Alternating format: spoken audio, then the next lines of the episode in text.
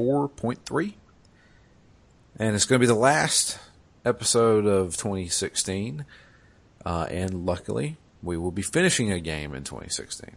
And that, uh, that is the continuation and the ending of Danganronpa 2 Goodbye Despair. Uh, Drew, how many games have you guys done Phoenix Down this year? I'm actually curious.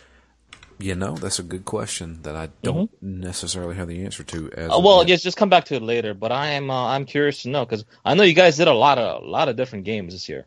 Yeah, um, we it was the year of the RPG, and Mm-hmm. because of that, we couldn't get that many games in. But um, we did do a good amount here. Let me see. I can bring it up here. Um, It's gonna at least seven. uh, yeah, at least at least Should be. seven. I can look at my finished games of 2016 because I don't have that many. Do you have a like a side thing for Phoenix Down games, or is it just in there? No, we we have a we have a Phoenix Down list as well. Um, let's see here. The first game we did this year was uh, The Witcher Two: Assassins of Kings. Mm, yes. Uh, then we Still did, have follow up. Maybe 2017. yeah, maybe. I I've said it before on the show. I am so fucking excited to play The Witcher Three. When the fuck am I ever gonna do it? It's such a good game. I I. I, don't I don't I don't have anything negative to say about Witcher Three at all. It's just a fantastic game. Uh, Um, with all the expansions and everything, it's just better than ever. I already have the expansion. I have both expansions. I am good. Good. to fucking go. All I gotta do is sit down and actually fucking play it. The thing That's is, what, that's what you should have done during the Christmas uh, break start, man. Then You should have just gone in there. I, you know, I was I was flirting around with that idea, but it's, it's still, I'd, I'd still be playing it until February. You know, Probably, yeah. um, the the the thing is, is with The Witcher Three, and I didn't want to do it for Phoenix Down because it's an open world game, and there's just so much in there, and it would be really hard to talk about on on a podcast like that. Um, but yeah, we did The Witcher Two, uh, then we did Persona Four Golden. Uh, then we moved on to Kingdoms of Amalur Reckoning. Uh, then Legend of Heroes Trails of Cold Steel. Uh, Rogue Galaxy. Eternal Darkness Sanity's Requiem. Then me and John did Mass Effect. And now we are doing Danganronpa 2 Goodbye Despair. Yeah, you, Uh, you took on some but- hefty RPGs for sure. Yeah. Uh, it took a lot of time. Yeah, the, both Legend of Heroes and Rogue Galaxy took us a, a good long time. Not to mention Persona. Persona 4, Oh yeah, which Yeah, got 63 hours for Persona and 66 for Trails of Cold Steel. I, I Yeah. want to say Persona was the longest series we did, or it may have tied with Dragon Age Origins. that's the one you guys did with um, Sophie. Sophie Was it? Yeah, Sophie did all okay. the Dragon Ages with us. Um, and Jamie played along with us as well. Um, that's oh man, I'm trying to imagine. That's a, oof. That's not that many games, you know, when you think about it. Well, that's a lot of lot of hours though. that's a shit ton of hours, yeah. Of hours. But uh, yeah, so uh, we're gonna polish off this last one, which is um, Danganronpa two. What now? Just in the nick of time. Yeah, right here at the end. We're recording on the 27th, and uh, with only a few days left in the year, uh, it may not go. It, it may go live Friday. I don't know. We'll see. Um, I'm, I'm sure I can convince Ken to just, you know, take 10 minutes out of your day, put up the picture, and then put the podcast on there. I mean, surely we got to Yeah. I'm sure we can we can pull him to do that for Yeah. sure. But yeah, well, we I think we've had a pretty good year. I mean, I finally beat Kingdoms of Amalur, which has been, you know, looming over me since that game came out. And you guys finished Eternal Darkness, which was one of your also incomplete games as well, right? Yeah, from back in Game Club, Yeah. It was- you go. it You got, was you got the- vengeance. the game that killed Game Club, Zombie Frog Game Club. Uh, but yeah, so um, let's see here. Uh, the last thing we left off was the beginning, or it was basically the beginning of chapter zero, which was right after chapter five, um, where we entered the ancient ruins, uh, which we I believed to be the what the cla- the Hope's Peak Academy actually was, uh, and we were experiencing these weird glitches all around. Uh, and when we went inside, there was a uh, kind of like a trial room, and um, we faded to black and went into what is chapter zero.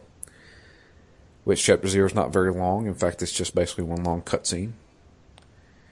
And it's of a unknown person talking to Nagito, which seems to be they're on a boat traveling somewhere.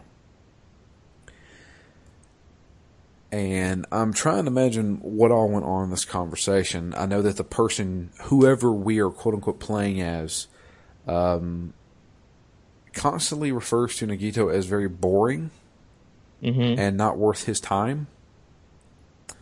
Um, and Nagito, I mean, is full blown fucking insane.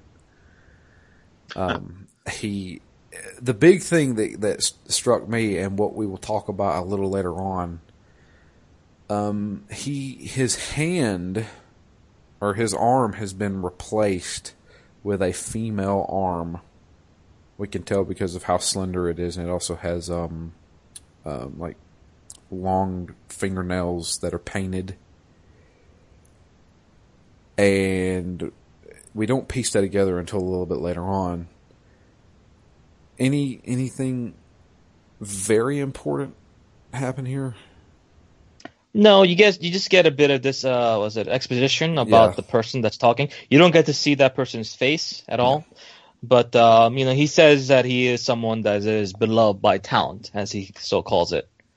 Uh, and they seem to be going somewhere, but you don't know where that is and who this person is yet. But that's something to be revealed later down the line. Yeah. So um then we skip ahead to chapter six, I guess. Is that what it's called? Is it called chapter six? Yeah, chapter Yeah. six. and uh, we take back over the remaining survivors of this island tropical killing game. Um, and uh, we're not we're not seeing the glitches of our, our dead friends anymore. Um, although we do see some glitches. Um, but we are in Hope's Peak Academy, uh, particularly starting at the top floor of Hope's Peak Academy. Uh, and then we It's a little bit awkward for me because I never got to see the top of Yeah. hmm Cat. yeah. Um, yeah, I need to go back and get up there. and then we work our way down to eventually where we get to the trial room. But um, while we're here, all sorts of fucking weird shit's happening. We we're we're seeing the fucking Matrix, and things are blinking in and out of existence, and there's invisible doors that are keeping us from going places, and it seems like we're almost being funneled somewhere. hmm Like, there's only one door you can go through at any time, basically. Yeah, And um, well, a- as you're entering this place and you're able to investigate the Hope's Peak Academy, as you kind of remember from the first game, Monokuma gathers everyone in the gymnasium and says, uh, "We're gonna do the graduation ceremony, but before we do that, you guys have to understand what kind of situation you guys are in first. And in order to do that, I'll let you guys go around this place, investigate, and get all the information that you can find. And everything that you find here will be true. But whether you believe it or believe me or not is up to you. So it just kind of lets Hajime, uh, Hajime and everyone else go and uh, look for clues about what's really happening in this world and what might be happening to them as individuals. Right. So um, I don't know if this comes in order. I, I'm guessing it does, but uh, Monokuma has basically created these mangas that detail things that happened in the past, uh, particularly what what exactly is the um, the host what actually happened at Hope's Peak Academy, as well as what the Future Foundation actually is and we learn through a series of those as well as these floating emails that we see that um, Hope's Peak Academy um, created.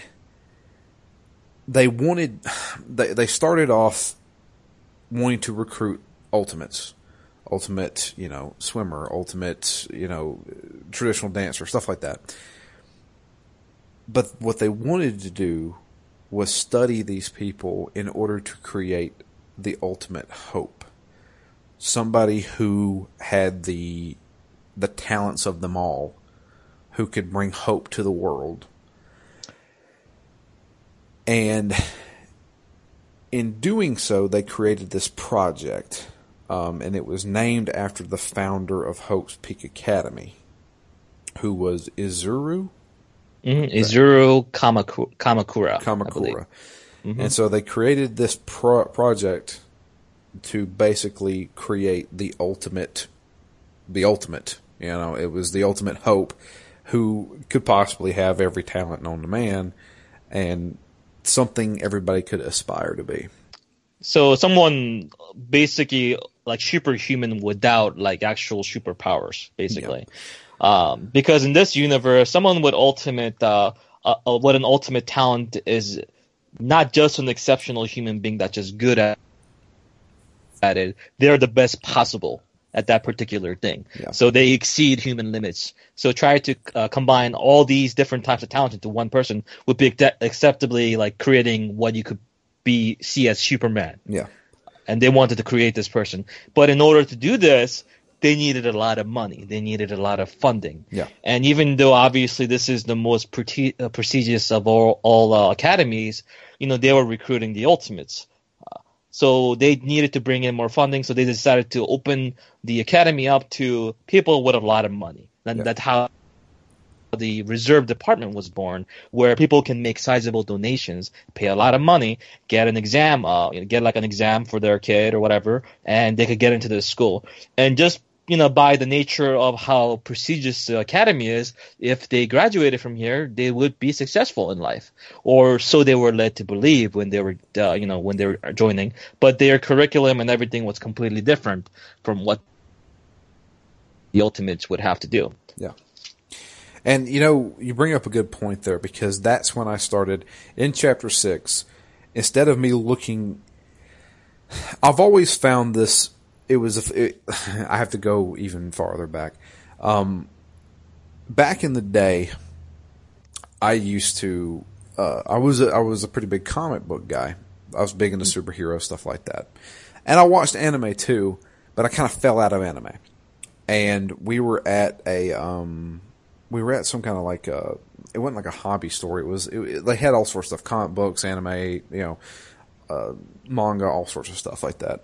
And um, I had watched a bunch of it before, but then we were talking about it, it was Detective Conan, um, which I actually enjoy.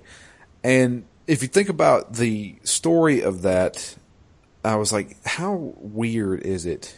You know, I mean, it's like this this weird anime goofiness that comes up from like this, like a guy who got. It, I can't remember how Detective Conan came about. It was like, um, He uh he was force fed uh an experimental drug Yeah. that was supposed to basically be- make him uh, comatose or kill him one way or another, but it ended up having an effect of shrinking his body and kind of making him younger than Yeah. he was. So he went kind of went to where he was like a seven or eight year old Yeah. from being like a 16, 17 year old kid. Yeah.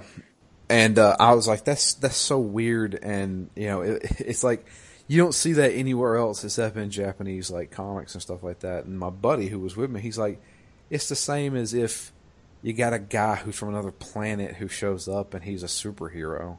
It's like it's just a different type of medium. And I was mm-hmm. like, you know, I never thought of it that way. So basically, you know, I don't know, like Goku is basically a superhero, but from Japan kind of thing. And that's when I started looking at this.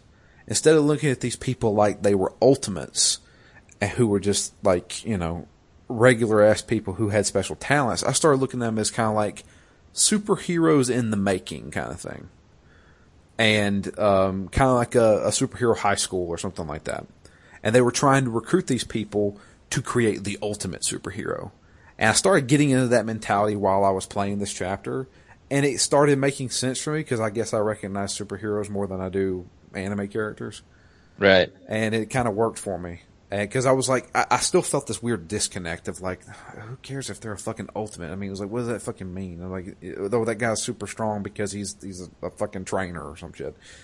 But then I was like, oh, well, he's probably super strong because he has, you know, superpowers or some shit. I started looking at it like that. Yeah, to some degree, because if you look at all their ultimate talents, they're not all of them are useful. What the fuck is an ulti- ultimate traditional dancer? Just really, really good at traditional dancing. That's a very niche, very specific skill that's not really useful for anything in particular. That's not going to help you not get killed, right? Yeah. Or you know, really survive in modern life. if that you know form of art isn't really prevalent. So a skill isn't a skill because it's useful. A skill is skill because you're exceptionally good at it. Yeah. You know? And they they're just they're just really good at certain things. And that's that's what kind of makes them interesting to me is because they're not like shh, they're not like gods. They they they're still human beings. You know, they still bleed, they still die all the same. Uh, but at the same time, they may they have a certain element that kind of makes them exceptional, whether that's useful or not. Yeah. Uh, to me, I think the my my favorite superpower in general has always been luck. And uh, one of the things that uh, this was before I even ran into Danganronpa. I felt like luck is possibly the most powerful superpower of them all. If you have the best, the most godly luck, let's say you have point zero zero zero zero zero zero zero zero zero zero one percent chance to succeed in a situation. If you're that lucky, then you will always succeed. It would always turn in your favor. Let's say if Superman or Batman was trying to kill you, Batman's fucking belt would go haywire, and he would end up exploding by himself because you're so goddamn lucky. Yeah. You know, and like shit like that. So I, I like these ideas, but when they're taken way too far to the extremes, I think they're they're a little harder to swallow. But like you said, it's all perspective. Yeah. So, um, but yeah, back to the, the story itself. So they, uh, the Hope's Peak Academy kind of had nefarious. I, I started looking them at them as kind of like the bad guy who was deceiving a bunch of people. Um, but I guess their intentions were good. Well, yeah, I mean, they were trying to make the ultimate hope, right? Meaning uh, a person so beneficial to mankind that, you know, they could like lead the next generation to a brighter future. Their intentions were good, but the way they were doing it is obviously very shady, right? So like you don't they don't go into specific details yet on how they went about uh, cultivating these talents or how they decide to try to make this person into this ultimate being, but it's nothing. It's not. It's not legal for sure, and it's Yeah. nothing. Uh, yeah, it's, it's nothing that they should be proud of. One of my favorite sayings is the path to hell's paved with good intentions. Indeed. And that's exactly what happens in uh, this case. Um, because they do create uh, the ultimate, uh, and they call him Izuru. Um, what they didn't bank on was Izuru basically kind of going nuts. And he kind of kickstarts the entire ultimate tragedy that happens by killing multiple students. No, they kill he kills student council members. Uh, what happened is that at first, yeah, uh, he he apparently killed 13 students. Yeah, But the thing is, this was supposed to be the ultimate hope for mankind, this new being that they've created. Uh, so they covered it up. The the Hopeless Academy, you know, themselves after they recovered, they covered up the crime. Uh, and then someone uncovered this fact of this cover up, and it was became a huge scandal.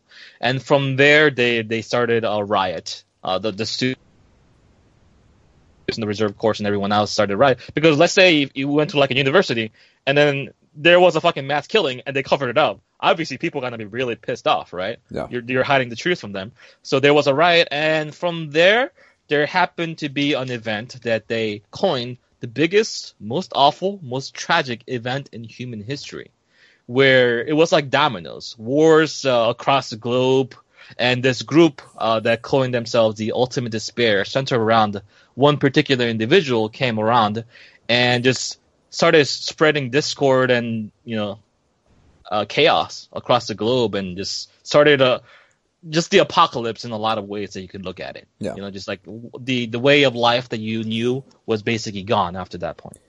and that one person who it all centered around, like who would have the power to to basically have people do this kind of thing at their own will. None other than the ultimate despair herself, Junko. Mm-hmm. So I'm like I'm guessing Junko was the one who discovered the cover up and then used that to her advantage to basically show it out to everybody. Uh, that's implied because they say that um, uh, you know the whole ultimate despair movement was started by her. So Yeah. obviously she need, she needed to have a pivotal role in the in the deal. But one of the things that really started the whole movement is uh, when apparently 2,357 students in Hope's Peak Academy committed mass suicide at once. Yeah. and that's something that you can't cover up. You know, No. that's something that's an international affair at that point. These people, these children, by the way, all from very uh, very high prestigious families because they were rich enough to send their kids here, right? So imagine if the, all the billionaires around the world had their children killed in one mass killing. Think about how much chaos that would ensue. Yeah. You know, all these influential politicians, uh, you know, military people, and everyone, they sent their kids out hoping that this academy would be good for them in the future, and then they get killed off there. So obviously, this is this, and that was just the beginning of it all. And then, um, thanks to the wonderful internet, stuff like this spread, propaganda spread as well, and the entire world kind of fell into chaos, and despair kind of reigns supreme. And that's kind of the origin story of how the tragedy started. Um, but there are a few things that happened. So after the rebuilding of society or attempting to rebuild society, um, because obviously we know Junko did not survive the ordeal. Uh, she was actually killed, or well, she killed herself, but um, she was beaten by the surviving students from Hope's Peak Academy, which we all know from the first game. Um, and that's when we find out who exactly the Future Foundation is. Is actually some of the remaining people who survived the first killing game um, who we can probably imagine would be Makoto is one of them, probably uh, Kirigiri and uh, Byakuya. Ba- Ba- God, I can never pronounce his name. Bya- Byakuya, Byakuya. Byakuya. There There you you go. Um, and uh, they created the Future Foundation in the hopes of rebuilding society. They're going to use their special talents to basically bring that Actually, back. A, a small clarification is that they didn't create the Future Foundation. A Future Foundation existed before they did. They just joined it Okay. after they got out. Yeah, yeah, but they were hoping to use their talents, you know, to rebuild yeah society. certainly. And uh, through various emails, uh, particularly some from Makoto himself, uh, we learned that there was a group of people, you know, so we all know that there was a group of people that calling themselves the Ultimate Despairs, uh, all being basically led by um, uh, Junko. The um, and there was some that still remained uh, throughout, I guess, the world. I, I don't know if they just spread throughout the world or whatever, but they were they were eventually collected uh, by the Future Foundation, and um, they they hoped to. Um, well, originally, I think they were all going to kill them just to to rid the world of despair. Um, but certain members of the Future Foundation decided that we could possibly save these people. Um, and man, a little bit later on, when you learn what these people did, Yeah, that's um, they they're called the after after Junko basically was killed. They they became known as the remnants of despair Yeah. because you know they they're the kind of like the stragglers that's left over, and we call them despair, but in essence they're just terrorists, right? They go around, they spread terror, they kill people, they do all sorts of really terrible things, bombings, uh, manipulating other people to kill their family, friends, and loved ones, and all the nasty things you can possibly think of, they did. So they are like basically, you know, public enemy number one, and they managed to collect them. But uh, according to the email, uh, you know, they they gave uh, you know they they handed over these uh, remnants of despair they captured, and they gave the authority over to Makoto's group. You know. Makoto Kirigi and them, because obviously they were you know the survivors and they have some influence, and maybe they knew what to do with them because they were also from the same uh, school. yeah, But the thing is, uh, there's an- one email that particularly says that um, Makoto was trying to protect the remnants of despair, and that the Future Foundation was not in agreement. They wanted them back. They wanted to basically just kill them and just be rid of them. There's no redemption for these people, you know, after all the things that they've done. But Makoto, being the person that he is, thinks otherwise. Apparently, uh, when you look at this particular email. yeah. And uh, so um, we also learned that there is a um, something in development. Um, it's called the Neo World Program, and the uh, the Neo World program was created uh, with the help of um, the AI from the first game, which was um, uh, Alter Ego. And the Neo World program is kind of like a rehabilitation uh, for possibly these uh, these ultimate despairs, um, because Junko basically brainwashed them into believing this and uh, doing basically her bidding and they think that they can possibly reverse that that effect and make them the way they were before they was were brainwashed. Um, so it's basically a virtual world where they are taught not to be that way by reverting to their previous selves. So if you think about it in let's say software term, think about it as a rollback. Yeah. Right. So basically, you install the firmware and shit was bad. Everything is wrong and everything is broken now, but you roll back to an older firmware. In this case, you roll back to a previous memory state where you didn't go through these experiences. So by taking away a few years of a person's memory, you can actually revert that person to being a completely different person from back then. And, you know, from there, you can kind of try to make new memories to make them turn out to be different people, and then so that their memories kind of line, uh, uh, reline in, uh, realign with their actual bodies in the right uh, time frame, more or less. And it, and it's at this point where you actually encounter alter ego, Yeah. which was the AI that was created by the ultimate programmer from Danganronpa One, who was um, ultimately uh, killed off, unfortunately. Was- But alter was e- her name? Uh, I, f- I forgot I forgot I forgot his C. name. Yeah, I forget. I should have uh, looked it up, but I forgot. But um, he he he was the he was the very effeminate, uh, like a he looked like a girl. He wore like a skirt, and he was very weak. Yeah. And uh, yeah, he was. Uh, it's, uh, I think he was the second person killed, right? Uh, yeah, it was supposed to be masked like it was the um the psycho killer, Mm-hmm. uh, genocide Jack, but it actually wasn't. Oh yeah, yeah. It was Yeah. he was actually killed by um the the Mondo, the guy. Yeah, it was Mondo Very- Butter, baby. Very very sad um turn Yeah, that's that was a that was a pretty depressing. As this is the case with a lot of Danganronpa stuff, it's uh, not not pretty. Yeah. But uh, the his his efforts of creating a self-aware AI apparently has uh, bear fruit. You know, alter ego still exists and is actually the moderator for the Neo World program. You know, kind of the one in the in the back. Doing all the maintenance and making sure everything is working properly. But Alter Ego explains to Hajime at this point that there was a virus that was introduced into the system that they were not prepared for. And not only was it introduced, it was done so physically. Someone actually got to the got to the servers and uploaded themselves. It wasn't, you know, done through the internet, it wasn't hacking or anything like that. So there was some kind of an insider or something that happened like a sabotage. And that's why they couldn't they couldn't see this coming at all. Um, and then also we talked to um, uh, uh, Makoto. I mean, it's yeah, it's a silhouette, but you can it's so obvious that Yeah. it's Makoto. he's he's basically, I guess, jacking into the system itself, and uh, is talking to uh, talking to us uh, kind of directly, um, saying that hey, uh, there is a couple of things that we're trying to do to to fix this. Uh, there is a shut off shutdown system uh, that we have in place, um, and uh, which basically can can stop this entire thing from happening. Um, and um, he, he also says that we're we're coming soon. Uh, just to let you, just to let you know, give you a little bit of hope that hey, just hang in there. We're we're on our way, kind of thing.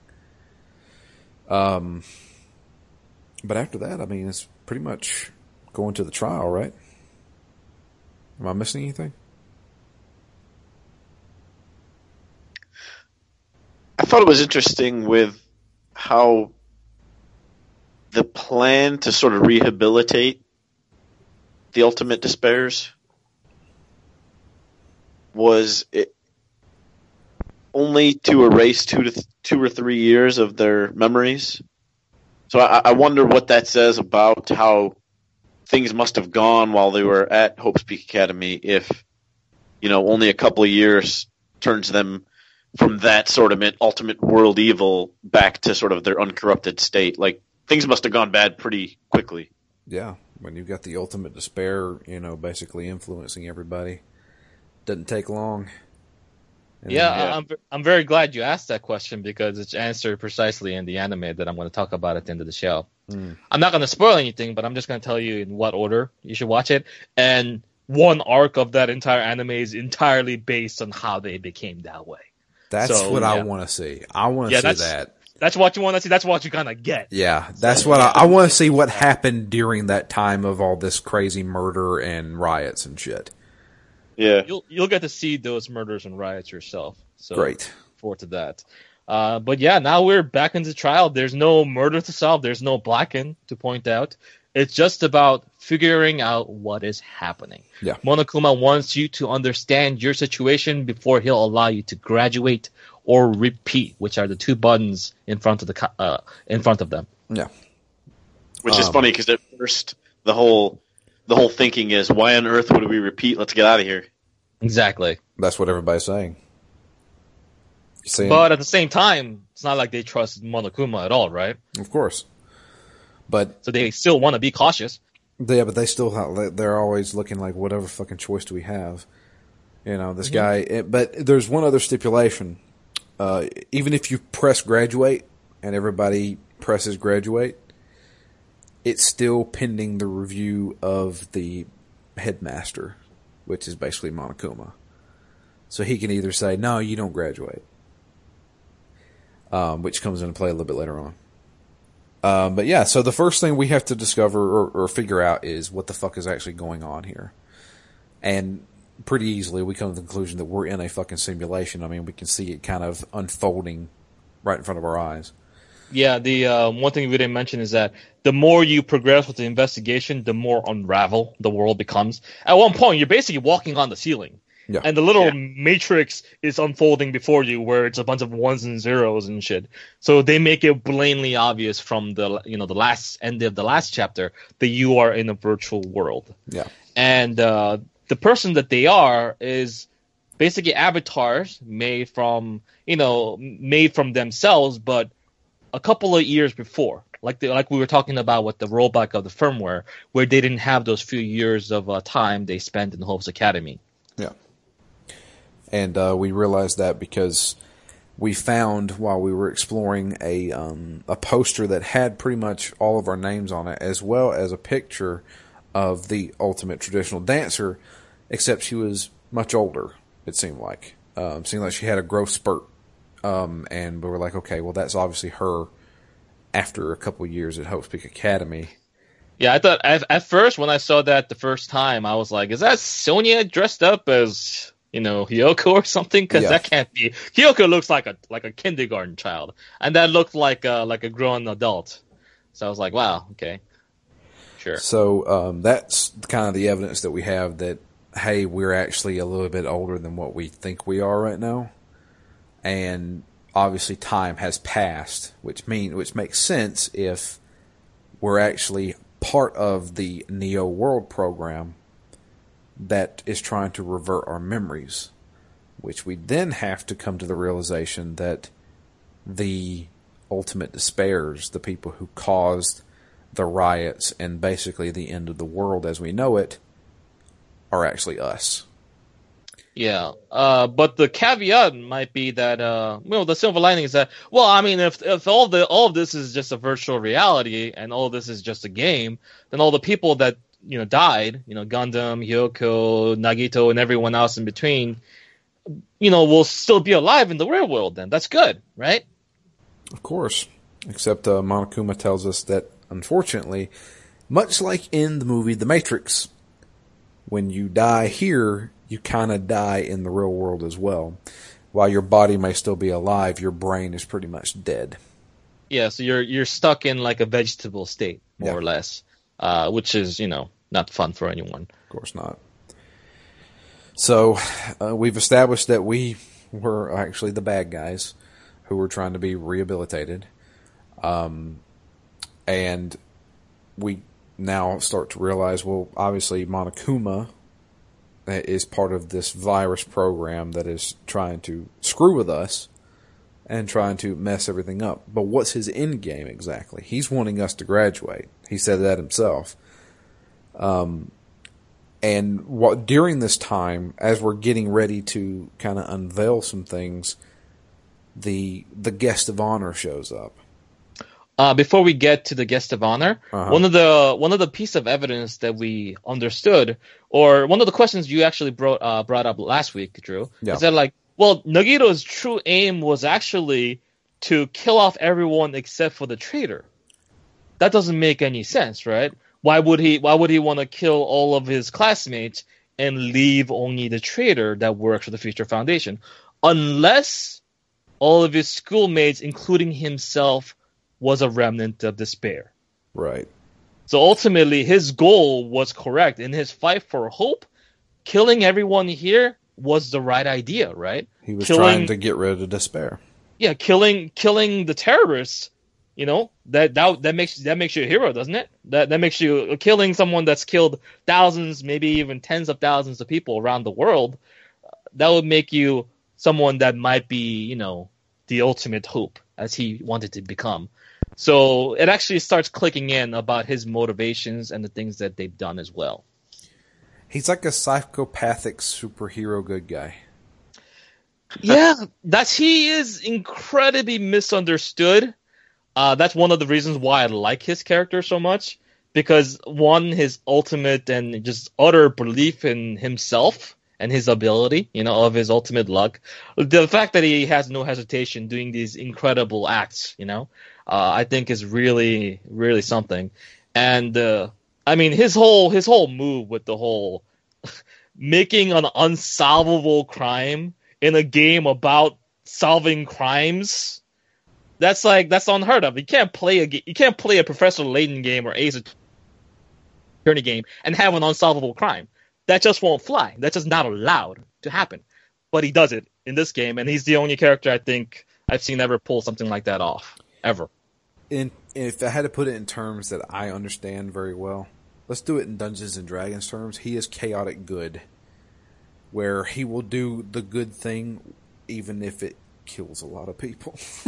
Yeah, yeah, that's that's perfectly right. He believes in the right thing, but goes about it in all the wrong ways so many times. yeah. So does that mean he has the same goal as the organization or the same endpoint, which is the road to hell's paved with good intentions?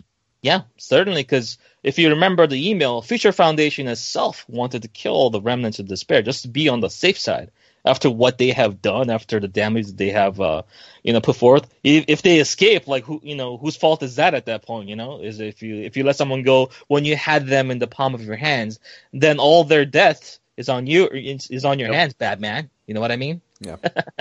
so you gotta you gotta take that responsibility, and I can understand both ways. But Makoto, being the person that he is, doesn't want to be that way. And the guest of honor, as the guest of honor, he shows up. Yep. Makoto himself shows up and is there to basically help us um, try to escape the best he can. So he reveals that there's obviously a um, a shutdown system, and we are explained basically all of our options. Uh, the first one being if we all press graduate, what we don't understand is is the consequences of pressing graduate. Because it's revealed that if we press graduate, we are uploaded back into our bodies.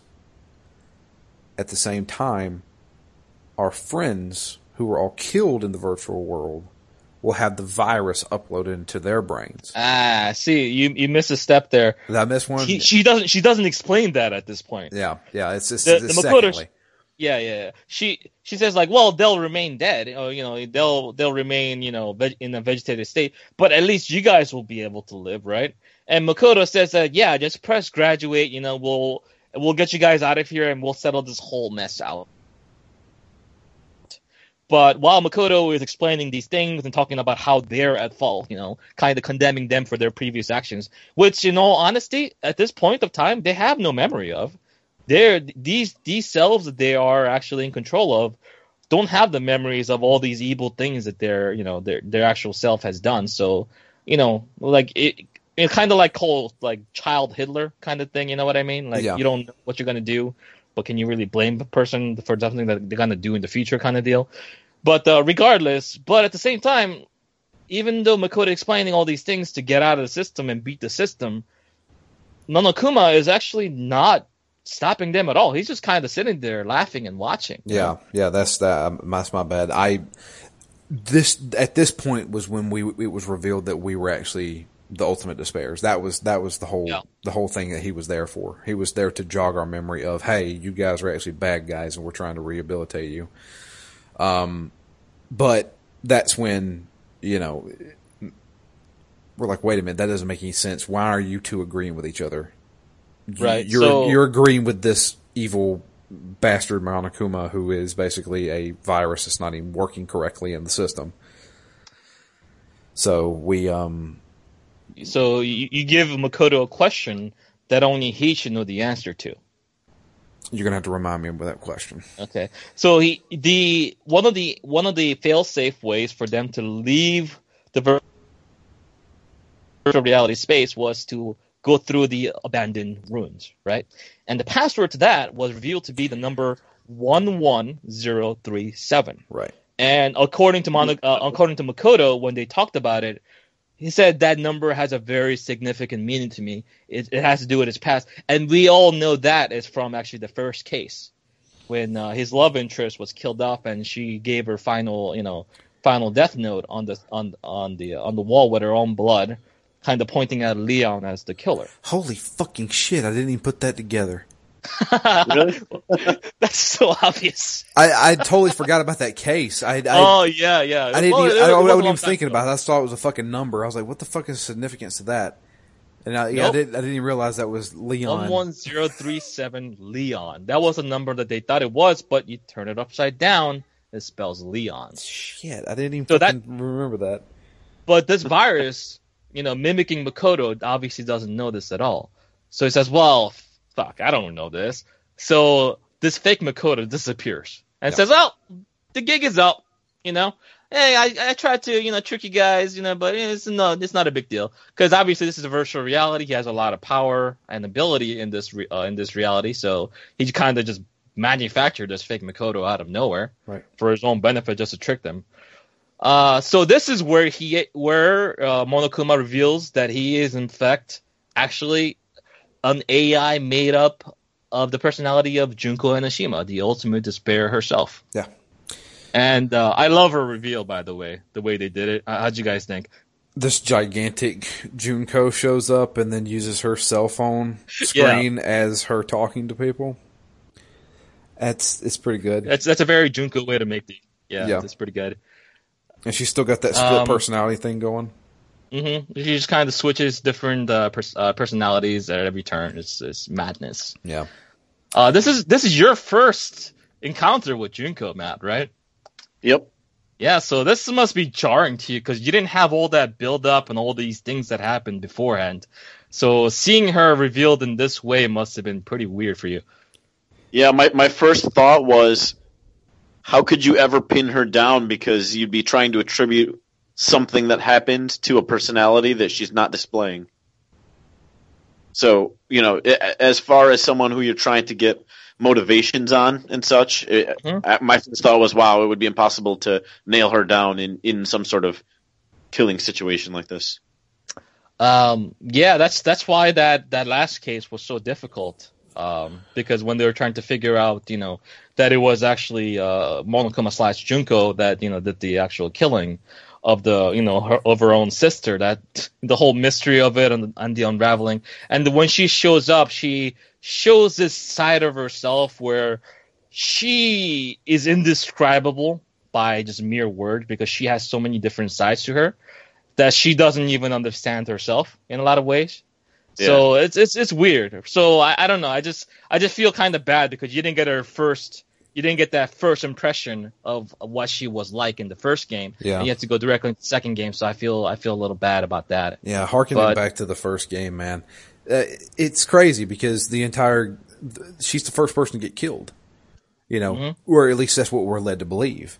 you know, Junko gets killed by Monokuma because she kicked Monokuma and is impaled by a bunch of fucking javelins and dies. She's the first person to die. So the entire game, we're thinking Junko is actually dead. Kind of found out it's actually her fucking twin sister that she used, that she Mm-hmm. she turned into a despair herself, and basically used her as bait, just to trick everybody.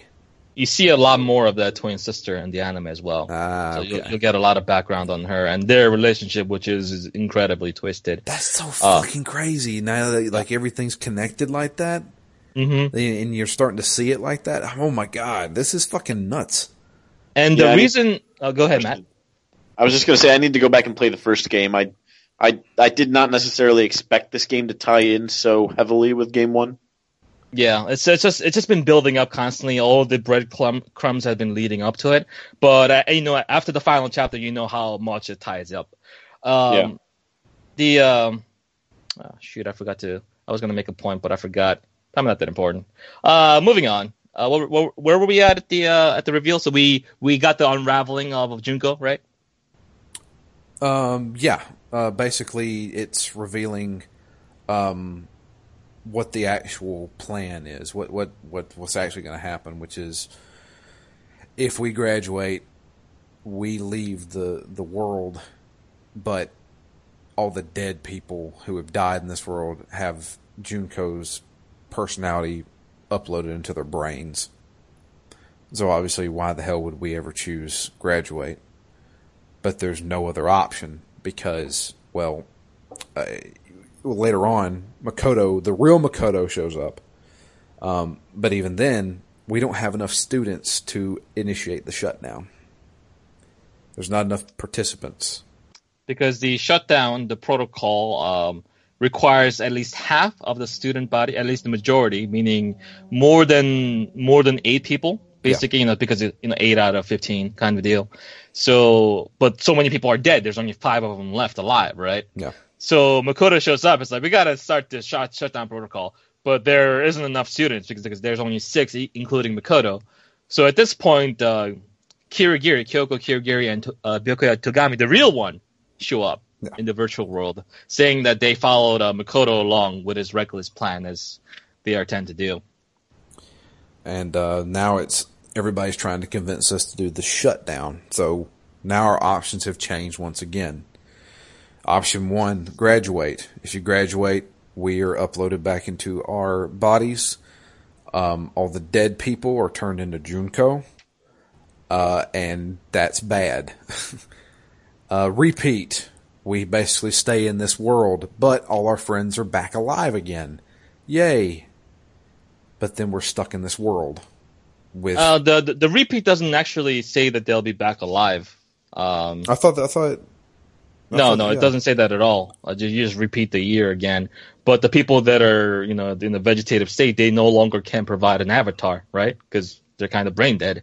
So they don't they don't bring back to life. What she was saying that is that if you allow them to graduate, the the Junko virus already has data and information on all their dead friends, so she can mimic them if the, if she so Right. pleases, you know. Right, right, right. So that's what she was saying. Like, yeah, would, would you want them to be vegetables, or I can just basically kind of upload an imitation of them, you know, and then they'll be they'll be better than nothing, right. uh, at least, or so that's their argument. But she once again says that, um, well, you know, well, Makoto says that uh, if you choose graduate, then you know that you know years have passed, your bodies, you know, are are very very different from Yeah. what they used to be. You know, some people might have missing limbs. You know, other might other people might look completely different. But even worse yet, you know, if they choose to shut down, then it'll be like none of this ever happened. Yeah. And all of their friends that died still stay dead. You know, they're still in a vegetative uh, comatose situation, but their consciousness at this point won't become uploaded into their bodies and they'll go back to becoming the ultimate despairs or the remnants of despairs that they used to be. Yeah. So whether you choose graduate or whether you choose to the shutdown, it seems terrible. Yeah. Both choices are just awful. The I do want to describe because this is when Makoto actually describes what actually happened um to us whenever during the whole tragic events and stuff like that during the end of the world. Holy fucking shit, man! There's some fucking hardcore stuff in there. So, the ultimate despairs, the the remnants of us, basically, are fucking insane. We mutilate our bodies. People like poke out their own eyes and throw like fucking Junko's dead body parts on them. That's like what Nagito did. He he basically cut off his own arm and sewn Junko's, yeah, Junko's arm. Junko's yeah this uh, dismember arm after her execution.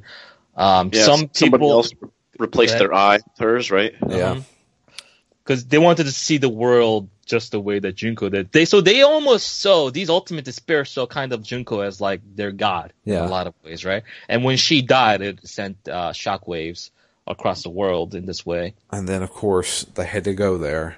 Mhm. They performed fucking necrophilia on Junko's body Yep. in order to hopefully have children with her fucking corpse. And I was just like, oh my god. And the thing about it is that they reveled in such affairs because the fact that they fail, the fact that it won't work, only brings them more despair, which in in their own way is is pleasure, is bliss to them. So all these twisted things where they, you know, force people to kill their own families, friends, and lovers, and all that jazz, and everything else in between, it's not just for the sake of killing or you know genocide or anything like that. It's for the sake of bringing on more despair on the world and themselves. So you have to think like these are these are the kind of people that are not in the not in any kind of logical, you know, realm of logic or reason or anything like that. So do you want to be that person again? Is that what you're telling me to do? Do you are you telling me to erase the person that I am and then go in? And even worse yet, Mako- I mean, uh, they, she uh, Junko says that there is actually a trump card here. among Yeah. us. So while Makoto is actually, you know, trying to give everybody peace of mind, saying, "Look, all right, if you if you shut down the sequence, you'll turn back into the to the remnants of despair, but we can still probably fix you guys. There's still a way to fix this. You know, you, you're not screwed completely, but at the same time, in order to get under our skin." Junko reveals one last thing, and it's a big one. so we've been reading about this big experiment to create the ultimate hope, which then turned out to be a really bad thing. Who that person went nuts and killed a bunch of people and basically kickstarted the end of the world. We all know him as Izuru. Well, the Hope's Peak Academy created Izuru by using like physical alterations to the brain, basically not just brainwashing them, but physically changing them. And they did all that to one person, and that's us.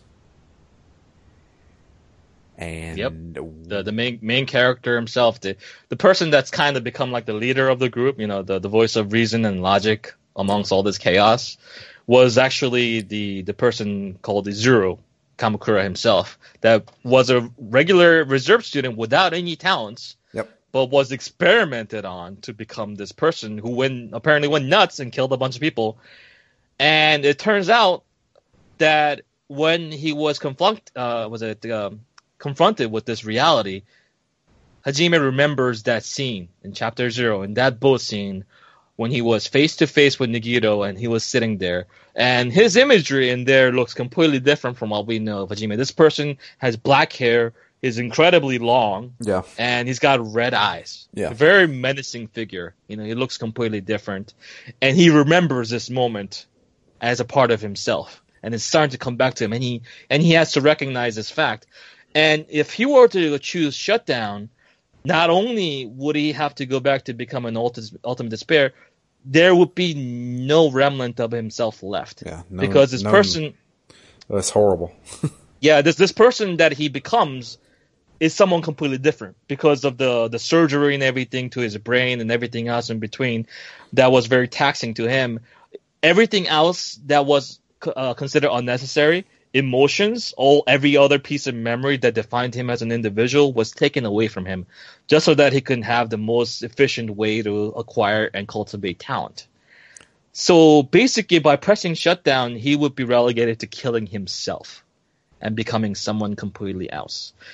And because I mean, obviously he's been the leader this whole time. He's been the one trying to kind of steer people in the right direction with Chiaki and you know Monomi dead. He second guesses himself because this is an impossible situation, impossible choice to make, right? Yeah. Either exist and have horrible things happen to your friends, or not exist and still have horrible things happen to your friends. Yeah, and he also is incredibly hurt by the fact that they'll retain no memory of what happened here.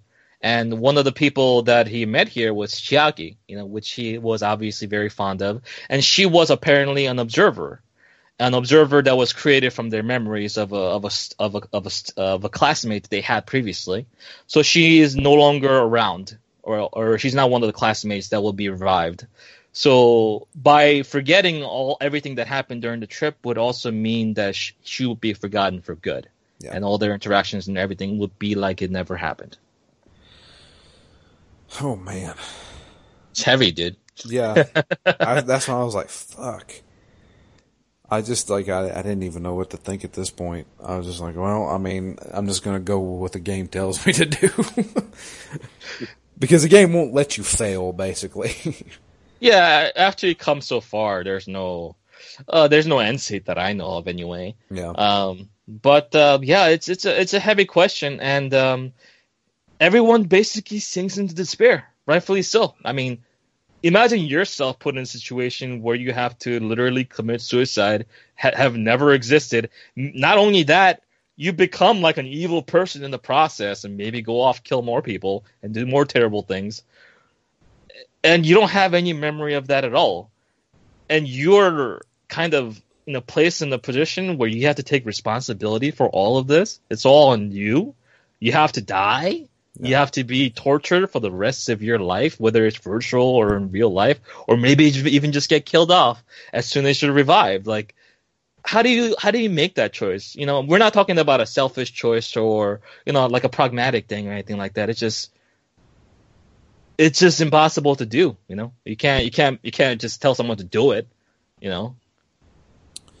So um, Hajime kind of falls into himself as he falls into despair, um, and then has a conversation with um, Chiaki, um, who obviously doesn't really exist. She never really did. She's just part of a computer program but uh, through her memories and through see Drew, you you say she never did, right? Well, but what I said was she was derived from their memories. Well, so no, she is a person that existed of significance to them all. That's why she was chosen as an amalgamation of what they felt for that individual as a whole. So she existed, and the thing about it is that when he, when Hajime falls into himself, and this is something that is not readily visible, so I'll point out here. When he, he fell into himself, he was in an endless loop, talking with every one of the students. They're all kind of, you know, happy-go-lucky, you know, they're having a good time, it seems like, you know, and everything's on a loop. But it's at the end where Chiaki says, this isn't right, this isn't, you guys aren't part of the game world, right? And that's why it breaks him out. Because if you think about it, Chiaki has always been something from his memories along with the other people's memories. And when he was uh, caught in this endless loop, endless cycle in, in a way, all these characters were also derived from memory. And Chiaki has always only been a memory in this virtual reality. And in that way, he truly believes subconsciously that this isn't what Chiaki would have wanted for him. And that's why she is the one that reached out towards him. It's himself reaching out to himself in a way by the agent of Chiaki Nanami herself. Because that's what he believes in the most. Yeah. So it's uh it's, it goes another level there. And this is something that you can say like, oh, it's just Deus Ex Machina. She just came out of nowhere. But no, there's a very specific reason why that happens. And that's why she she's the one that reaches out towards him and gives him the courage to kind of accept the person that she is and tells him that everything that they have told you is not determined. There is still a future that they can claim for themselves because they are not, you know, they are not them, you know. and the future is not determined just because they say it is. And with that hope in his heart, he kind of breaks away from this endless cycle. Yeah. And um, with that, he gives the rousing, you know, rally speech of we can make our own fucking future. Fuck these people. Mhm. They don't know what the hell they're talking about. And if we all fir- firmly believe and we all have hope in our hearts, we can make it through this. To which that's when he convinces everybody to do the shutdown sequence. Uh, and if you remember, it's not just about the hopes in their heart. It's just that this is a procedure, the Neo World program itself, and the procedure that they're currently under in this virtual reality is unprecedented. It's never been done before. And they are working based on assumptions and ideas that they have based on the pieces of evidence that they have. So this idea of hope and the idea that they will be able to make a uh, future for themselves isn't just wishful thinking. There is real like logic and reason be- uh, behind it because this has never been done before, and they're the ones that will pave the future for what this really means for everybody, and that's why they decide to uh, initiate the shutdown protocol. Yeah. Um, which is what they do. Um, and um, once they initiate the shutdown protocol, uh, Monomi shows back up. Actually, in this form, she's on known as Usami, as Usami. Rabbit. Yeah, And um, she completely destroys uh, the virus, um, and, you know, and destroys Junko essentially. Um, and they are released from the uh, from the virtual world back into their bodies. And then the ending begins, and just like in the first game, they left it slightly ambiguous. Um, it shows uh, both uh, the real world Makoto, uh, Kirigiri, and uh, Byakuya. Um, they're standing there on the dock of the uh, of the island. they're they're all wearing suits, looking really uh, snazzy. Yeah, Men in Blackish is what Yeah, I, I yeah, came up with. Certainly. Agents of something, and um, they're talking about how things are kind of uncertain, but I guess that's basically what the future is for.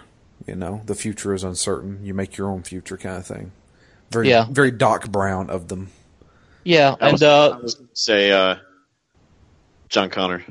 There, there you go, John Connor. Jack Connor, yeah, certainly. Uh, come on, me if you want to. But uh, basically, um, Makoto um, says that, like, yeah, I, you know, I maybe I might have uh, uh, done a treasonous act by saving these remnants of despair, even though the Future Foundation doesn't want to. So he is currently going on a boat to the Future Foundation HQ. Where he will, you know, he's, he's going to have to answer some questions because he obviously did something that he wasn't supposed to do Yeah. they, these guys were supposed to be killed, but he chose to try to save them because Makoto is that guy. But in the end, um, I'm not exactly certain, but we do see. Uh, I mean, well, they're obviously not that concerned because I, I'm guessing they didn't turn into the remnants of despair Mm-hmm. because they let them go. And they're they're on that island right now. They said that they are going to be tending to their friends who are brain dead. Yeah, so it's implied that uh, they were able to, uh, was it, keep most of their memories from the the trip, Yeah, and uh, because of that, well, thanks to that, um, they're they're going to stay on the island. Uh, the island does exist, by the way. It's a, it's a real place. The the virtual reality was just based on an older version of that island. yeah, That's why it was kind of out of place and weird. But uh, yeah, they are literally on that island. They want to stay there and try to see if they're they can get their friends back, basically from their vegetative state. and um, yeah. I mean, that's that's basically the ending. I mean, we do.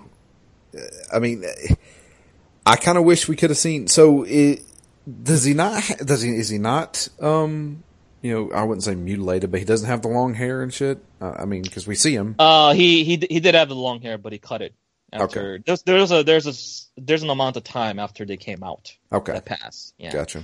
that they don't show. But yeah, so um, but Hajime kind of has his own inner monologue saying that oh, I'm going to live my life as Hajime, hmm and I'm going to I'm gonna try and bring hope to the world um, as best I can. So um, yeah, with with kind of hope and with hope in their heart, they they have their set uh, on a future that's kind of uncharted, and it ends on a, it ends on a pretty good note, all things considered. Yeah. Based on all the things that they've lost and all the things that that they have done in their past life, more or less. So um, yeah, that's that's where Danganronpa 2 ends. Goodbye, despair. Yeah. So, a couple questions, Certainly. and I don't know if I missed it or not. We don't know who uploaded this virus, do we? Actually, they they actually specified that it was Izuru that did it, Oh. meaning Hajime did it. When they were uh, on the boat with Nagito, Uh huh. uh, they actually went there uh, to do exactly this, and they were also captured on purpose.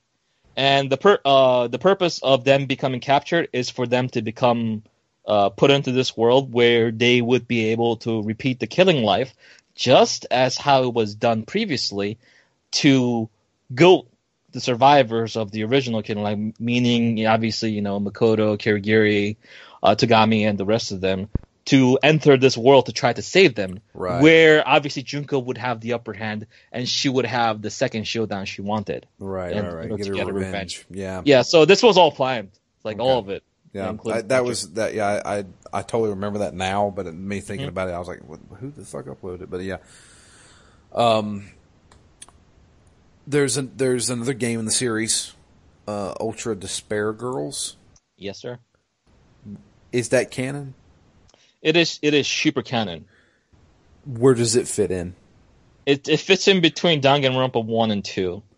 Okay, But if I go into greater detail, it'd be spoilerific. The thing about the Ultra Despair Girls is that it's very difficult for me to recommend people play it because if if you tell me that you like Danganronpa one and two, that doesn't give me enough to go by to recommend that game to you because it's a completely different game. It's a third person shooter yeah, with puzzle elements, with with like Danganronpa artwork and some like you know like story beats and stuff like that. Uh, is it a good game? I liked it, but a lot of people disagree. Okay, Yeah, so but but it's uh, essential to the divisive. story, though. Hmm. They they harken back to it in the anime as something to uh, tie up along. But the thing about it is that like um like I don't know, a lot of people don't seem to like that game like gameplay wise, and I can kind of understand why because of the mechanics of it. But I enjoyed it personally. But the story doesn't play as big of a focus as it does in the obviously the one and two because these are visual novels first and foremost, and that one's more of an action game. But I'll tell you, the basis of uh, Despair Girls is that it uh, it stars uh, Fuko, uh, genocider Jack herself, Uh huh. along with uh, Makoto's sister, Okay. who was actually taken kid- uh, was kidnapped, Right. and it actually details the events. Remember in the first game, one of the motivations was a footage of Makoto's old home, like vandalized Yeah, with all of his family members missing. Yeah, like that wasn't an idle threat. Like his family members were legitimately kidnapped and everything, right? Okay. including his sister, and his sister was captive. And the game begins when the Future Foundation finds out where they are, and Togami actually goes to rescue uh, the survivors, uh, you know, including Makoto's sister, and he sends uh, Fuko after her as one of the agents of uh, Future Foundation, kind of. Okay. And then they they try to get out of this city where it's kind of infested with these uh like uh like robots and these other children. We're thinking they can be thought of like kind of like they're they're not like really ultimates themselves, but uh, they have been influenced by Junko in some way, and so they have their own really twisted idea. But uh, you don't need to play the game in order to get the full like get co- the complete enjoyment out of it. But if you want the full full picture, then you do need to at least watch like a synopsis of what happens in the in the game. You know what this reminds me of, and it, it's it's actually a very specific thing that's that's hard to explain. But um, this whole eh, Junko brainwashing a lot of people. Mhm. Did you ever watch the television show Dollhouse? I have not. Okay.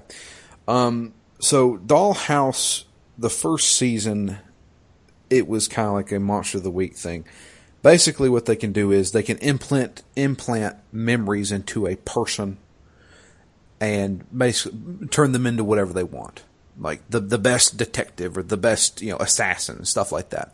Mm-hmm. And the second season, the way it ended, it got canceled because every Joss Whedon thing gets canceled. Um, it uh, the second season started hinting at, at it, but what was eventually going to happen was the end of the world was going to happen because the system that they used to implant memories into people, somebody went into the dollhouse, the, the organization, and tapped into it to where they played it over the world's telephones all over the world. So if somebody answered their phone, they got implanted with this wild memory of that you just become a, a rabid killer.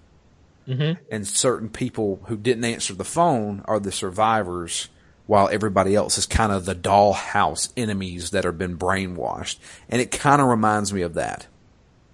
The the way she when they say brainwashing, there's a very specific thing. It's not. I mean, obviously Junko is very seductive charismatic and she knows how to manipulate people. Like that's one of her major talents. She knows how to press their buttons, right?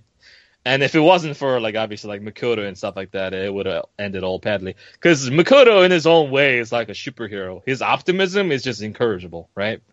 So the what she did to other people, you'll be able to see within the anime. Okay. And it actually like details it quite vividly and in in ways that you might not even want to see like things that she does really gives her the nickname Ultimate Despair Justice.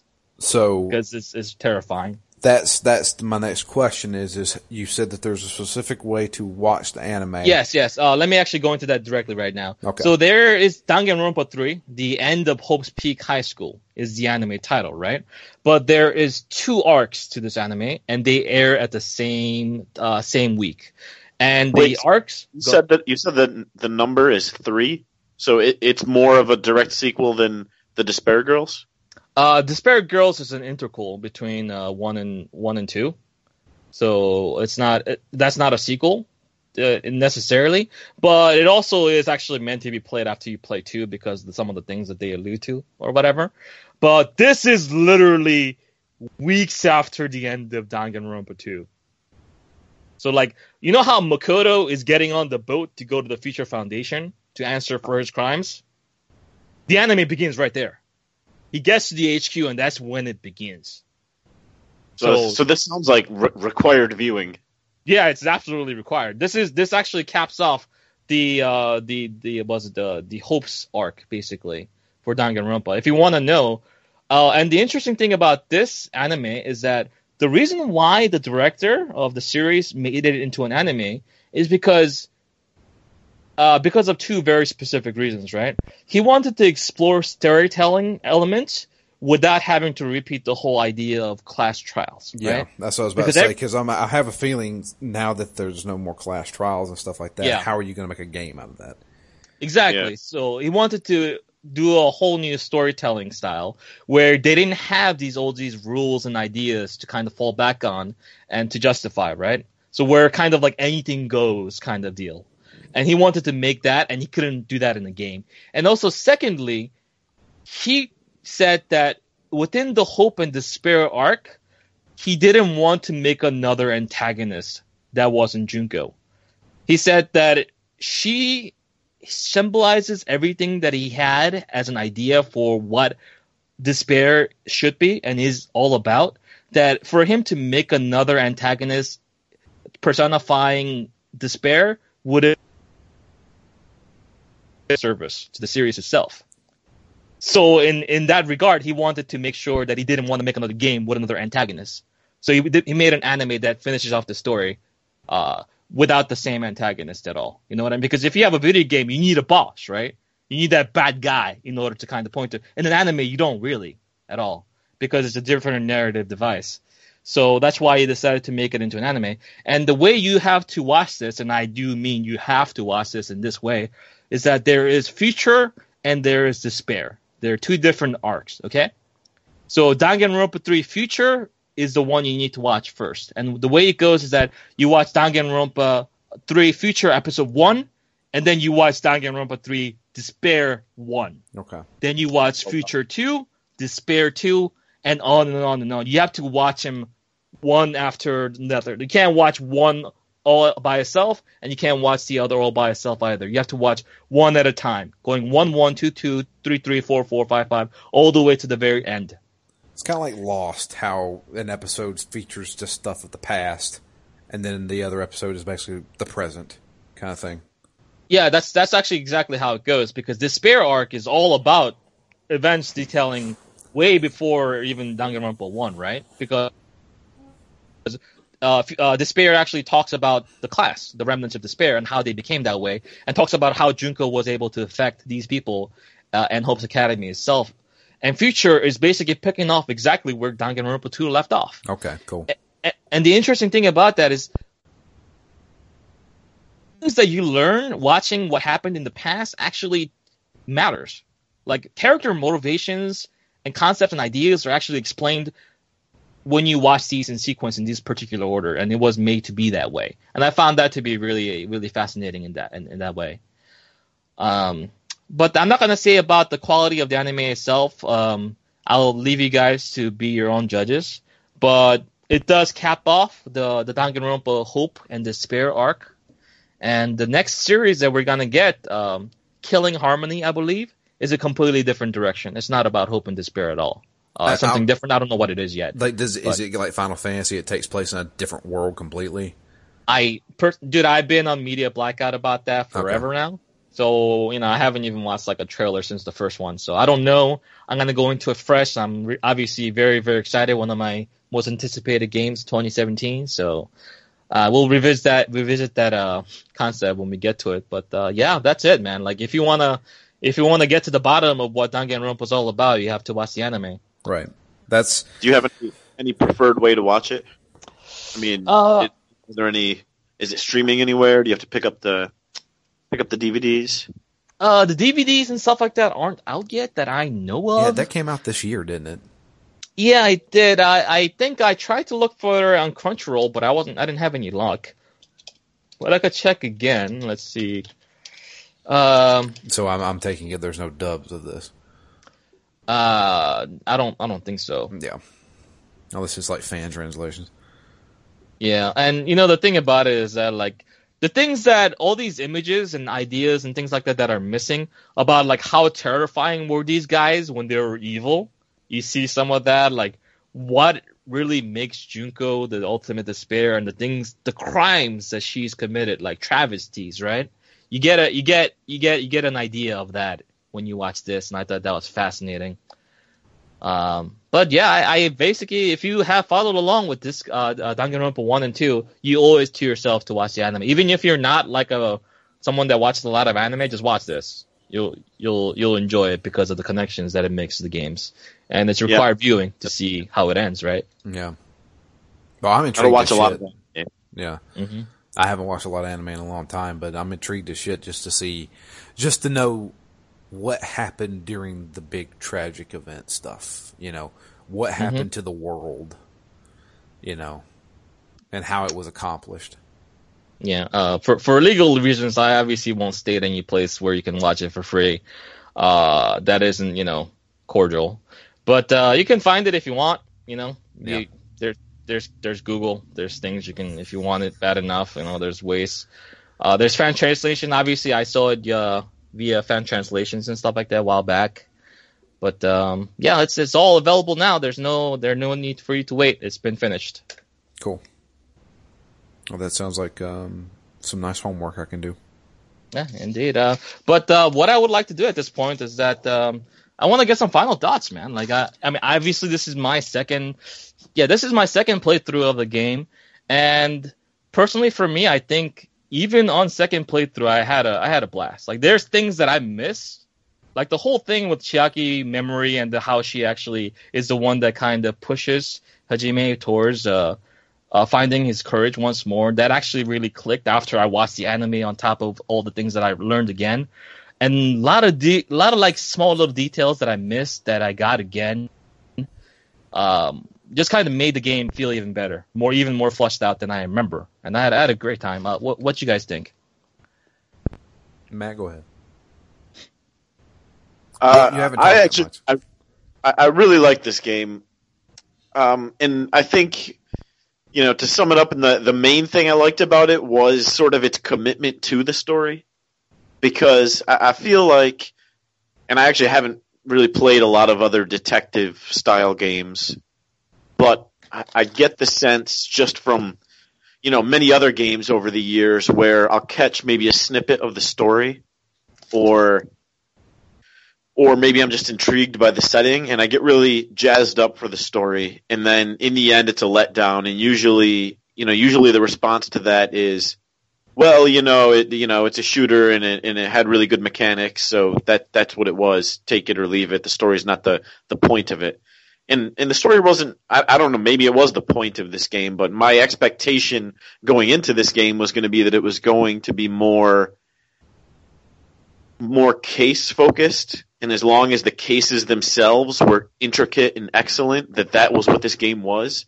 But i'm really excited that it, it there was more to it than that. There was more depth. It wasn't just a story to string the cases along but the story was so integral to everything to the whole experience and i kind of wish i had played one before this now but you know that being said i am excited to go back and play one And uh, man, you get to now you get to go into like you're sold on the series now, right? So you're gonna be you're gonna be playing that Danganronpa three when it actually comes out uh, later this later, well, you know, 2017. Yeah, I I think I definitely will be playing number three. Awesome. My only my only gripes with the game were actually with the, some of the cases themselves. I, I there were some parts where the logic I thought was maybe just a little bit tweaked to satisfy the game, to serve the game, as opposed to being more natural. I Mhm. guess uh, that and just the way they handled some of the actual trial bits. I, I really felt like many times I was set up to lose you know, and that's either some, you know, it's hard. Like you basically, if I've got six bullets, hmm six truth bullets, I can't really figure out which one I need until I've already failed it once to get a sense of what they're talking about and to look at what those points are that they highlight. And then Right. basically, if I go through it once and think about what they're presenting to me, then I can think about my truth bullets and see which one matches up. But but thing about it is that Matt, like you're not failing. Uh, the only time you fail is when you shoot a bullet at the wrong place. So when you actually go through the whole thing and you don't actually do anything, you're not failing. You're just, you're just literally just reading the facts. So I don't think that should be uh, derived yeah, as, th- I mean, that's kind of required. in- I, I think that's how that. you're supposed to play it. Actually, I always read everything first before I start Sometimes I throwing bullets. three or four or five times before I really figure out what's going on, and I feel like I'm spinning my wheels a bit. Oh no, that's that's perfectly fine. If you get it the first try, you did it. You did it, man. Like that's how you do it. Because if you're literally just kind of at your wits end and you're just shooting things for no reason without any kind of logical sense, that's when you lost a thread. When you have to read things over and over again, you have to look through your truth bullets and then you have to make a logical conclusion between well, a logical connection between one and the next. You're playing the game properly. I don't think you that's not a fail state at all. So don't think that way. That's how you're supposed to play. You're playing it right. Uh, that, then it's weird to me that it didn't feel like it was right. Really? What What you think, Drew? Did you feel like you're failing when you let it like go through a loop? No, because there's times where I would have to like copy somebody saying something and then Yeah, play exactly. it again. So it was just like I, like I had to I had to go through this again. You know, I didn't have to be perfect every time. God knows I wasn't perfect, especially during the Hangman Gambit and bullshit like that. like that that's my biggest complaint is like just the added mechanics. Yeah, of- the dumb, dumb little mini games. Like, do we need Logic Drive really? Holy Like, fuck, do we dude. need that? I failed Logic Drive because I kept falling off fucking platforms. I'm like, you fucking kidding me? This is a fucking text based game, and I'm fucking having to do snowboarding. I know. Like, I, I can't as as much as I love this series and this game. Um, I can't justify the the added really dumb side things that you do. Like, there's so many like smart things that they do. Like shooting the the bullets into the the wrong statements. Fantastic. You know, fits the whole truth bullet kind of thing, and Danganronpa thing, right? The the comic panel at the end to bring everything together, brilliant. I right? love that This- part. yeah, just a culmination of everything you learned in the case, and it's put into gameplay in such a spectacular fashion. Hangman's Gambit? Come on, man. You don't need this. Let me just type in what you're talking about. Don't make me connect two bubbles and it's nonsense. But I get it. They want to put more gameplay elements into it, but a visual novel doesn't need gameplay elements when the the actual story and the things that you're doing is compelling enough. Like, you know, for example, Steins Gate, for example. You don't need you, or fucking nine nine. you don't need all that nonsense. Yeah, like Well, 999 has so many like gameplay elements though because of the puzzles. Oh, well, that's the thing is like Uh. you're solving puzzles. This one, it's like you're solving puzzles just, Yeah. just for the sake of solving puzzles. Yeah, there's no need for that. You know, in 999, you have to escape this room or you're going to die. You know, it's Yeah, it's- they're not it's- yeah, game puzzles as much. yeah. That's that. That is also my biggest complaint. You know, uh, let, don't let it be said that I don't point out flaws in games because I also pointed that out as one of the major flaws when I did the review, and uh, it remains true. And you know what? Like I saw some footage of Danganronpa 3. They're gonna have some dumb mini games again. But Of course they are. if if we're gonna have to suffer through some dumb mini games here and there to get to the meat of the story and the characters, I'll I'll endure.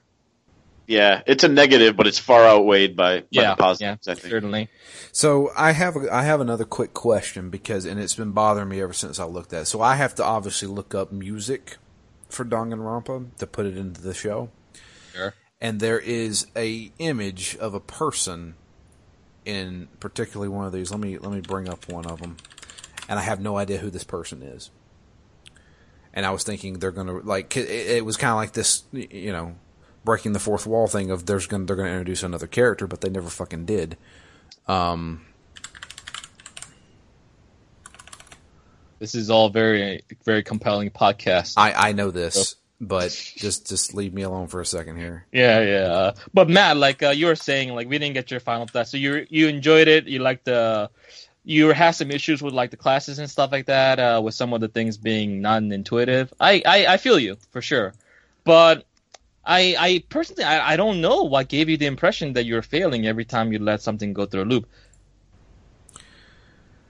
I, I guess it's more just that there was sort of a, a a countdown, Mm. right? If it's That's just true. about if it's just about solving this, then give me the give me all the time I need to solve it. But Gotcha. when when I've got that sort of pressure saying every every loop brings me closer and closer to whatever the fail state is when your when your heart meter goes down to zero. And you know, if if they had I, I kind of wish they had either given me one truth bullet and then made me figure out how to fit it with the text, or just gotten rid of the the meter itself so I could play around with options.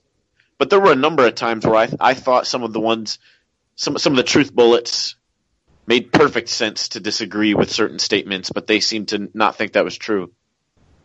Yeah, And um, sit- that's that's that's a very difficult balance uh, to do. Yeah. but uh, luckily it didn't happen too often. I hope. No, it, it wasn't too often. Okay, that's good. Uh, I just answered my own question. Never mind. The the YouTube video that you just linked, there every one of them are from the class, man. Yeah, I, like the bottom one next to uh, Sonia. I could. I was like, "Who the fuck is that?" But then I noticed he had. That's it, that's had- cause. Yeah, he had pink hair, but I, I like. I was like, "Who is that with the the brown hair?" I was like, "Who the fuck is that?" I kept looking. I was like, "Who is that character?" But yeah, now because you can't see his pink hair. hmm Yeah, and then I saw a little bit of it, and I was like, "Okay, never mind. That's that's yeah." Yeah, it's a it's a different art style than the official art style, but uh, yeah, they're all characters from the class. Gotcha. Yeah, my bad. It's all good. But yeah, I, my my final thoughts is I think this is a fantastic game. I personally like the first one better. Okay. Uh, I- what? Why? Why do you like the first one better? I like it better because it feels like you're more. The entire time, it felt like you were more confined. Um, you know, you're stuck in the school. I've always liked like movies or something that take place in one place. You know what I mean? Like you, you like you're stuck. here- Like a, a perfect example is the, the the remake of Judge Dredd. Dread. Like when I found out it was going to take place just in this like apartment complex, I was like, "This is perfect." I love when somebody's trapped in an area and they got to survive in this area, kind of thing. And, Yeah, that was a good movie. Yeah. and I love that movie. And um, the it felt the mystery was the the overall what the fuck is going on here. Um, I, I felt like it was it was just told better in the first game. There's a lot of mystery here, obviously, um, but I don't know, like it, it just felt a little bit more. I would say it felt a little bit more grounded in reality. The first one did, because I mean, Yeah. this one you're getting into hardcore sci-fi shit, Yeah, you certainly are. and Uh, um, but but I, I one don't thing- know. Go ahead. oh, go ahead. No, no, you go ahead. Um, one thing I liked about um, it does go hardcore sci-fi and hold this idea, but what I like is that it actually makes a lot of connections to the things that does that has precedence for. Like for example, the idea that Junko has an AI made up of her own personality doesn't seem feasible, and then you all realize like, oh wait, alter ego exists. That's a thing that actually is the moderator for the system. So why couldn't they make another personality out of Junko before she died? You know, Yeah. uh, that's something that they could have done e- easily with the ultimate uh, programmer's skill at their disposal. So it makes sense. And the whole thing with like Nagito taking his chance on who's gonna throw the fire grenade. He, ma- he takes the exact same chance before with the with the gun to his head, and these this little callbacks that you can kind of miss if you're not paying attention. But the fact that they lay down the groundwork actually lets it lets it a bit more credence to how it, it might actually be feasible. Yeah. I just, you know, I, I just really like the first one because I like, I love the whole mystery of like, we don't really know what's going on here. Um, and you know, I don't know. It just, it, like, like I said, I, th- I feel like it was a little bit more grounded in reality. And I Yeah. like, I like the, I like the fact that there was, it, it, like this easily could have been just some people locked up in a, in a school or a building made out to be a school and like people are trying to desperately get into the place, but it's been locked down, you know, and there and some crazy like jigsaw guy is just filming this going on and showing And it then to everybody. they were, and then it turned out that they were dead the whole time. Yeah. also, I liked how it fit into my fucking theory. I know, I know. Uh, you know what? I would also mirror the sentiment that uh, I like the the first game overall better. I like the Nagito case in particular the best out of all the cases, uh, out of both games. Uh, from just like the solving the case and the revelations and all the things that actually lead up to it, and the impact that it has. But when I look at the whole entire game, just the original is just so hard to overcome, right? Yeah, it's, It's- always that yeah. way. Yeah, it's it's, it's basically you know Demon Souls versus Dark Souls in in some ways. Like it laid the ground foundation. It came out of nowhere. My expectations were zero, and then it blew me away. The second game, obviously, after playing the first game, you have a lot of expectation for and things that you wanna you wanna see and do. So certainly, but uh, yeah, I, I like I like both games uh, quite a lot. But yeah, um, we do have an email. Uh, it comes Hmm. from Jamie. I want to read that one off. I do also have that voicemail that I got, and I will splice it in um, toward the end of the show. But uh, read off this email here. It's pertaining to the ending. It says, "Hi guys. So that was pretty awesome ending. I was worried that there were going to be a nonsensical type ending, but all that worrying was for nothing. Uh, that was very satisfying.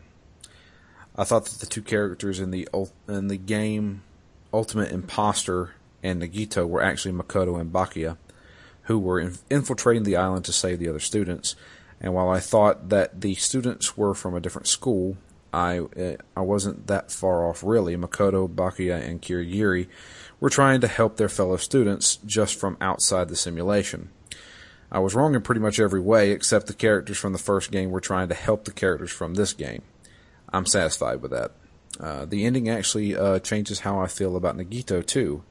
After all that he was trying to do was in despair. Uh, like he said he was, oh excuse me, like he said he was. Good job, bud. I don't hate you anymore. Uh, all in all, it was lots of fun, even though I couldn't quite figure it out. I'm looking forward to seeing the rest of the story. I understand there is another anime that finishes off the story. I think there is another game coming out next year, but it's supposed to be unrelated. Anyways, I'll check those out. Uh, I hope Hajime can recover his lost personality and Fuyuhiko can see Peko again. Sunshine and rainbows. Now I feel like Usami. Yeah, I Uh, just second again with sort sort of to to follow up with what I said before. I think it is sort of the story that makes this game for me, and I would agree with that sentiment that the strong ending really like finished this game on a high note for me. Yeah. A, a lot of you know a lot of times that can that can you know the cases could have been good, but you know could have just been a week ending. But I think this really elevated it for me to not just to be you know a, a fun but for forgettable game, but more something that I really want to find out more and, and play more of. The um, she also sent another email for like one last thing. Said I wanted to mention that the only thing I was a little disappointed with was the lack of explanation of the murders that happened while they were at school. the stuff in the video game was that made up? The part about Fuyuhiko's sister? It seems odd that they just would skip over that. It seemed to me that that happened before Junko was their leader, so who were the two murdered girls? And did Fuyuhiko actually murder his sister's killer? I just feel like there could have been a bit more explanation for that part. Watch the anime. I was about to say, is that explained in Yeah, the anime? Watch, well, watch the anime. Uh, like your questions will be answered, and things you didn't want to see, you'll also see. Um, and one of the things that you'll see is that Chiaki, you're saying that uh, that she never existed at all. No, she she existed. She was a very important figure in in that class's life, including Hajime himself. And um, well, the, like the things that you'll see in the anime will give a lot more impact to what happened in the game. And that's the thing. Like after having watched the anime and knowing what happens to Chiaki and all the things involving her, like going back, I see her again was like emotional. It's like fuck, damn. I know, I know what happened to you. You know, I know what ha- what's gonna happen, and it sucks. But you know, the fact that I actually feel that way and I'm emotionally uh, invested actually speaks volumes to how effective her portrayal is in the in the anime. So I look forward to that. I'm highly excited. Mm. But um, that's it for us. Um, the the one last thing I do want to throw in there was uh, Jamie's uh, voicemail, so I'm going to put that in right here. Hi guys. So, saying goes that theory. I was really sure that Monomi was going to be killed next. Just uh, that Monokuma was going to kill her, just like um, the one in the first game. The alter ego was killed in the first game. I was still trying to find that connection between the first one and the second one. So, anyway, she didn't die, at least in the way I expected. And then I was expecting Nagato to die, and so he did, but not in the way I was expecting either. But that's okay. Um, obviously, Byakuya was also actually the ultimate imitator, so that is also not going along with my theory that he and Makoto slash Nagato were trying to infiltrate this other school and get the students out. That theory, um, pretty much garbage now. Um, this murder, though, was probably the most fulfilling, not only because Nagato is finally dead, but because the twist at the end made it worthwhile. I was worried that it would be a really simple trial and that it would be really boring and just walking through the steps since we already knew pretty much that Nagato had killed himself. Um, but then once you figure out that he was trying to expose the traitor, it made it much more satisfying. So I was, um, you know, delightfully surprised by that one. Um, I don't really want to say I've got a new theory because every time I say I've got a theory, it turns out being wrong. And I hate the fact that I keep making new theories on the fly. but what I'm going to say is what I think what's happening is that I think this game is still playing opposites. I still think that the first game and the second game have a, like a, a bit of a mirror effect going on. And if we look back to the first game, the traitor, I guess if you want to call her that, was the ultimate despair. She was there and she was the one that took their memories away and she was the one that had set everything up and was trying to broadcast everything to make people of the world despair even more after the, you know, end of the world or whatever. But um, I think the Future Corporation or whatever it's called is doing the opposite. I think that Jackie and um, Asami or Monomi, Monomi or whatever you want to call them um, were acting together to bring hope to people. So I don't know if Jackie's going to end up being called the ultimate hope, but I feel like that's kind of where this whole thing is going. Um, I don't know if the the Future Corporation or whatever it's called is trying to get them to work together and showing the ultimates of the world how they can, you know, live happily on this island or what. But I feel like that's where they were going until, you know, Monokuma and the Ultimate Despair came in to, you know, destroy all their plans. So, anyways, I haven't quite come across the crazy part. It sounds insane to be saying the crazy part since the entire game is pretty crazy. But uh, I haven't really come across the part that you guys have been alluding to, so I'm excited to see if that's going to happen up next. So, anyways, enjoying the game, and I'll talk to you guys later. All right. Thank you, Jamie, for that. Too bad. Unfortunately, I missed it. So, um, Blame Oh. Drew as he screws up everything as he always blame, does. blame Dropbox, man. That's what happened. Yeah, yeah, Dropbox, sure. Yeah. But um, you can follow us all on Twitter. I am at DML Fury. Matt is at REMGS, and Jay is at Batusai J. Uh, you can follow the podcast as well. It's um, at ZTGD Phoenix Down. Uh, send us emails. Um, we uh, are going to be playing. We've already kind of locked in the next game, which is going to be Mass Effect Two. Uh, John is going to be joining us again, and Matt will also be on this one. Nice. That's a good game. Yeah, I'm going to be transferring my save over from uh, my Shepard, who was a complete and utter asshole throughout the entire game. Renegade for life, baby. That's right, and uh, we'll see how that goes because I know there's some pretty pretty good choices in Mass Effect 2 that I uh, I'm excited to do as a renegade this time around. And uh, but yeah, we're going to be doing that. We're probably going to take a week off just because it's New Year's and stuff like that, and it gives us time to play through Mass some of Mass Effect and to talk, talk about it. Um, but other than that, I mean, I I did purchase Wolfenstein: The New Order, which means we're probably going to do that this year, this upcoming year. Yep, the runner up.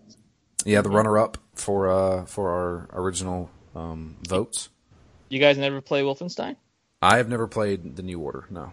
Oh, okay. Yeah, that's uh that's that's kind of like a gem that people slept on, but it certainly is worth playing. Yeah, I'm excited too because I just beat Doom, and Mm. uh, that was a fantastic first-person shooter. Yeah, don't ke- don't tell Ken I, I I haven't beaten it yet. Wow, it's okay. Though the ending boss, I know Ken said was a bullet sponge, but I just I will say it right here. I beat it on ultra violence on my first try. How long did Wow. it take you? Not long. It, that that boss is actually not that hard. At I least guess it- you to me you it and wasn't. Ken you and Ken took different approaches or something because he talked about it like he fought that boss for like thirty minutes or something. Yeah, no, it took me ten minutes tops. Okay, I that's, was not, just, not too bad. Yeah, and the way you kill that boss at the end when you do that glory kill, oh, it's so satisfying. Hmm. That game is fantastic. Anybody out there should play that game. But don't do it on ultra violence because fuck that. I don't know what compelled you to do so in the first place. Because honestly. I'm like a I'm an old school Doom player, and I was like, fuck, I, yeah, I want to I want to I want to feel like I've accomplished something. You know what I mean? I was just like, yeah, I, I'm down for this. that's just to me it's not about so much about skill beating those kind of games and that kind of difficulty it's kind of like you have the patience good for you you know what i mean like you can only shoot so well at that point. You're just getting used to the enemy spawning here. You know you got to kill this guy first and that guy second. It's eh, i don't know. It's, i don't find it satisfying. Like i don't want to play halo and legendary. That doesn't give me any kind of satisfaction you know? Like fuck I, I die in like one or two hits and it's, i can only use a fucking laser pistol to shield you know shoot off their armor. It just makes the game less fun for me. I mean, when i put it in higher difficulty I, st- I I still had a really good time with it, and okay as long as long as you had fun that's fine Yeah, I had fun, and uh, what I liked about playing on Ultra Violence was after every fight, it, it felt like a fuck yeah moment, like I fucking did it kind of thing. okay and it was it was it was fun. It was it was it was um it was definitely a challenge. I mean, it's very doable. Hell, if I can do it, anybody can do it. But I mean, eh, I think I put an extra four hours into that game than I would. is that have. the highest difficulty That's the highest difficulty until you unlock Nightmare. okay And I think Nightmare, I think it's two hits, you're dead. I'm not certain. all right uh well you know to me as long as you enjoyed it it's fine people you didn't do it because of the whole EP shit, like, oh, look what I can do, guys, and then kill your own enjoyment of the game. Like, a lot, that's what a lot of people do, apparently. Yeah. And I just find that foolish, but, you know, people. I had a, I made a conscious decision to say, yeah, I want to play this on Ultra Violence. I want to, I want to give myself a challenge while playing Doom because I was, you know, I'm an old school Doom player. Like, I, I feel like I've memorized the first few levels of Doom, so it's um, it's one of those things. I mean, but I, I've always been more of a Wolfenstein guy, so I'm actually really excited to play the New Order. Yeah, me too. So we'll uh, we'll go with that. But yeah, uh, next game will be Mass Effect Two. Um, we're going to take a week off, but we will be back in two weeks. Uh, but until then, I am Drew. And I'm Matt. I'm Jay reminding you to stand tall and shake the heavens. And we are out of here. I hope you guys have a great one. Have a happy new year. And we will see you guys in 2017 with Mass Effect 2.